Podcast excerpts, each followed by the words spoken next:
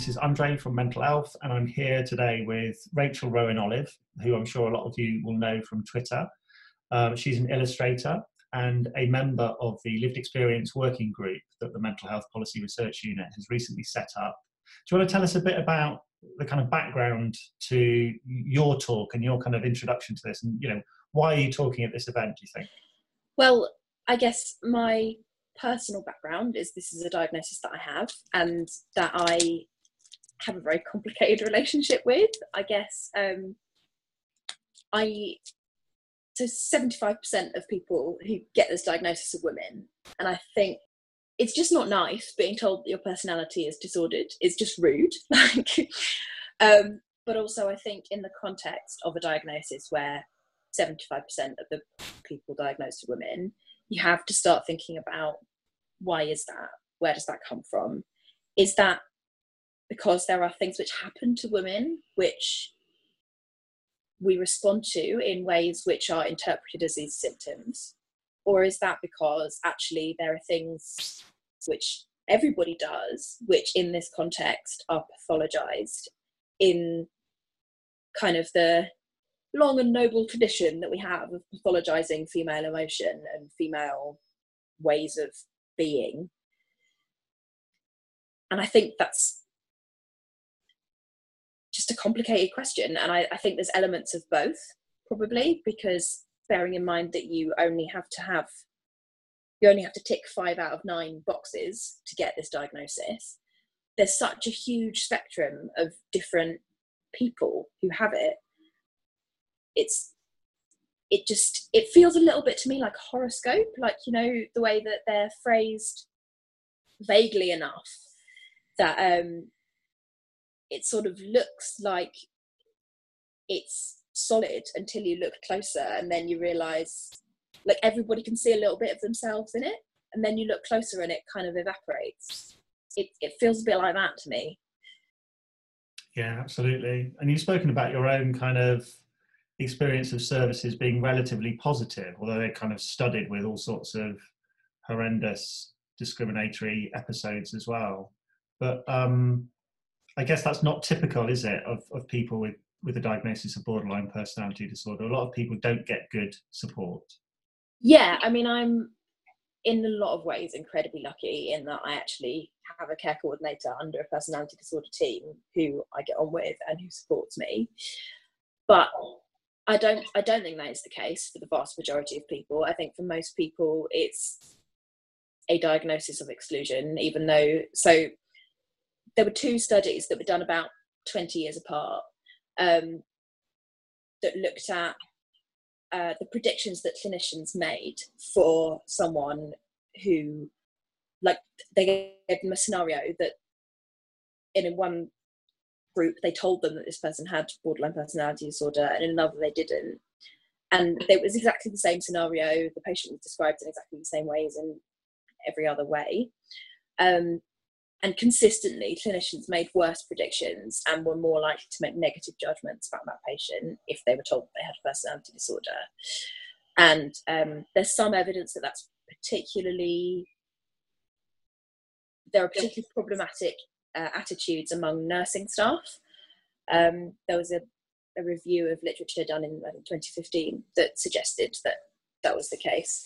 Um, and in the 20 years between those two studies, there were huge amounts of policy efforts to reduce this discrimination.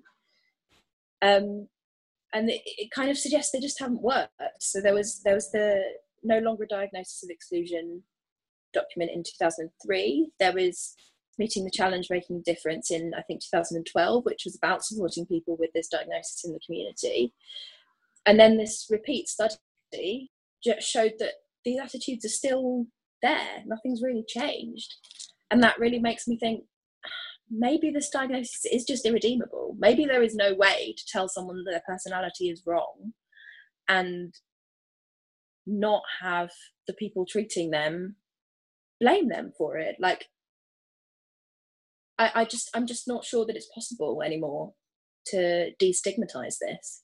And I also think we talk a lot about stigma in mental health. It's become like the word that people use. But actually, this this isn't stigma. This is more than that. Like stigma is when someone doesn't like you because you're different. But when so when I told the crisis team I was suicidal and I couldn't keep myself safe overnight, and they went, "Okay, see you tomorrow." That's not stigma that's neglect. Like that's taking huge risks with my life. And I, I think we have to start being more real about what's actually happening if we're going to fix this. Like, we can't pretend it's just people being a bit mean or like finding us challenging. It's like it's more than that. It's people not doing their jobs because we have this diagnosis. In, in terms of a diagnosis, do you think there's a better way of understanding these difficulties? As you said, it's a very broad range of experiences and difficulties, but is there, do you think there's a clinically better way of organising it and diagnosing it?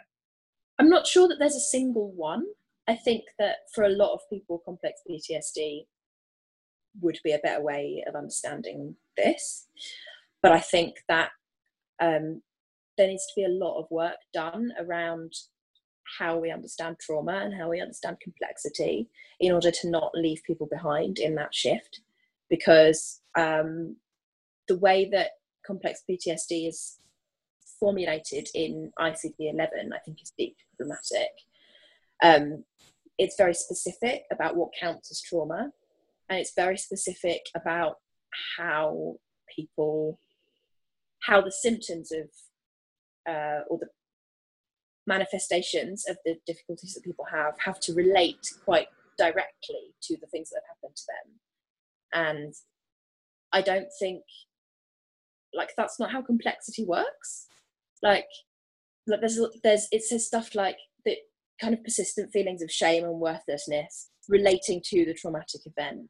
And actually memory of trauma is a very tricky thing and a very disputed thing. And if you've internalized a lot of shame and feelings of worthlessness, they're not necessarily going to feel related to a specific thing. Like you're not going to think, oh, I feel worthless because this thing happened to me. You're just going to think, I feel worthless because I'm shit. And I think we need to reconsider how we think about cause and effect and how we, like, all the things that can intervene in that um, in that chain of events before we like I, I don't want people to suffer with the current system when they don't have to.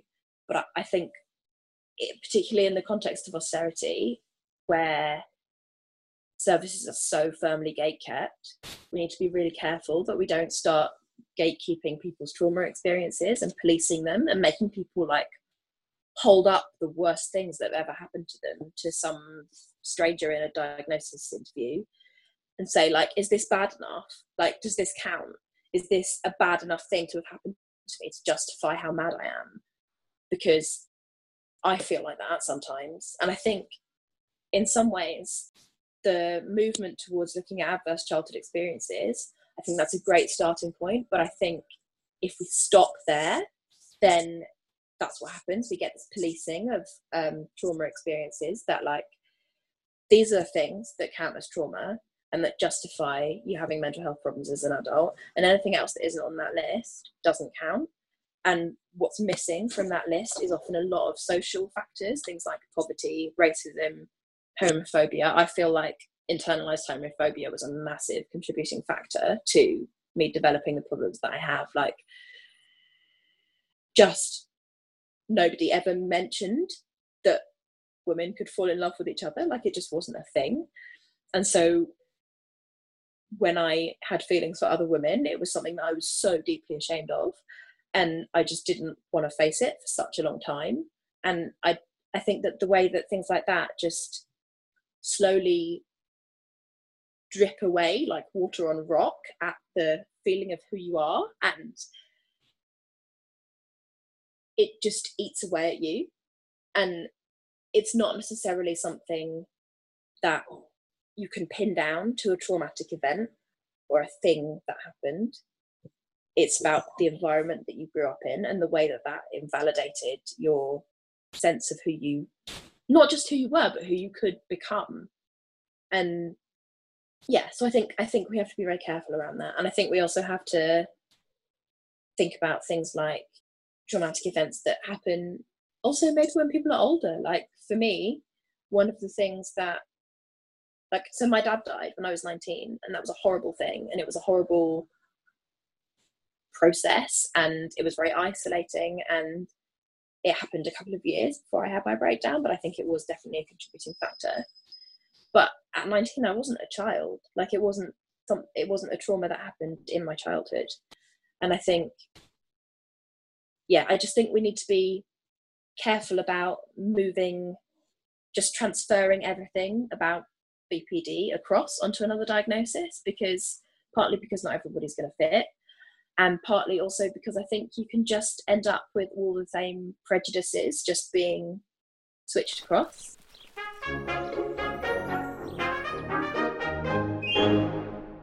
You know, over the last few years, we've seen this kind of real um, increased inc- interest in trauma informed care, and that started to have some impact in some places. Yeah. What do you think? What do you think we need to sort of um, to do to to change the way that professionals conceptualize some of these issues for people? I think getting more service users and survivors routinely involved in teaching and training of professionals, I think, would potentially be quite helpful. Um, but maybe that's just because I do that kind of teaching and training, and I would like to think that it makes a difference. Like, there's a certain element of maybe wishful thinking there. Um, I think people need to be held accountable for their actions. Um, and if somebody discriminates or neglects a patient, I think then if that patient raises that, they need to be taken seriously. And I think the way that the way that the complaint system works, I don't think that happens at the moment. So I feel possibly a combination of um, more yeah more involvement in teaching and training but also when that doesn't work there being a robust system for holding people to account um, which is never a very popular thing to say because then people sort of sometimes interpret that as you kind of just wanting to hang people out to dry and you kind of have to spend a lot of time validating that you know people are massively stressed and massively under resourced and doing the best they can in a difficult system. And I do know that. But it's people's lives that people have control over. And if that isn't happening safely, there have like measures have to be taken to protect people.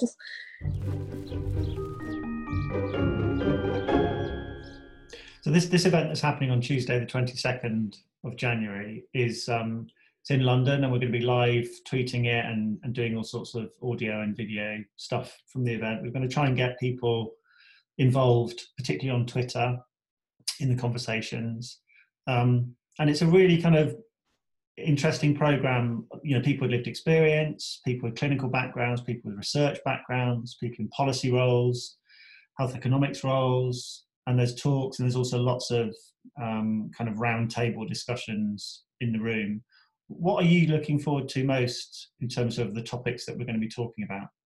I guess I'm hoping and looking forward to kind of keeping things quite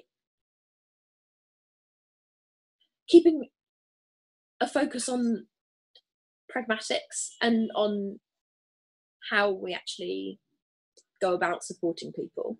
Because i like there are parts in my talk that are quite theoretical and thinking about the construct of of BPD and but I think we have to couple that with looking at like okay what are we actually going to do?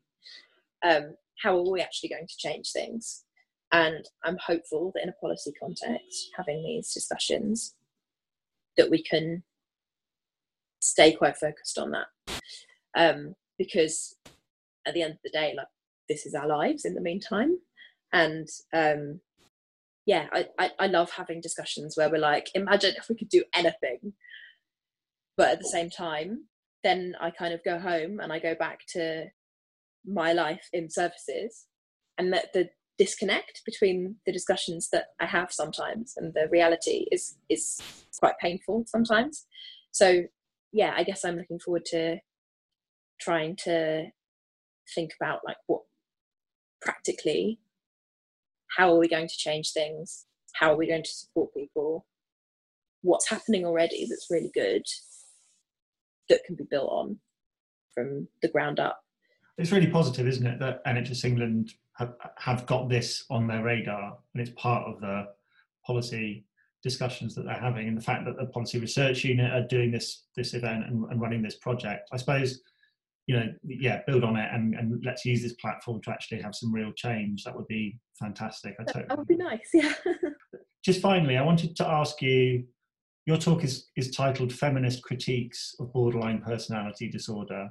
What, what would you say is the most important take home point for professionals, people that provide care? That this is a gendered thing. There is no way of getting away from that. And everybody thinks they are unbiased but nobody is immune to unconscious bias and to societal influences and to just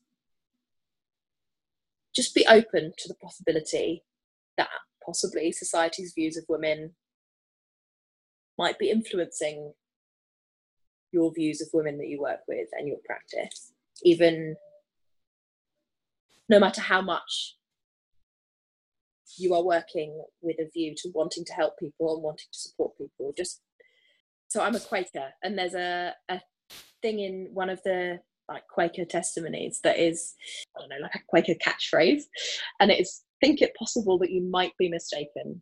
I like it because it's not like you're definitely wrong. All of the things you're doing are wrong. You're going into this with the wrong intentions, even though sometimes I think that. It's just like just be open to the possibility that you might not be approaching this in entirely the right way. That's my take home. Think it possible that you might be mistaken. nice. That should be the hashtag for this event, shouldn't it? I'm not proselytizing, I promise. no, that's great, Rachel. Brilliant. Thank you so much for uh, for talking to me. I'm really looking forward to the event on the 22nd and, and listening to your talk and, and reading your tweets. Thanks a lot. Cool. Thanks.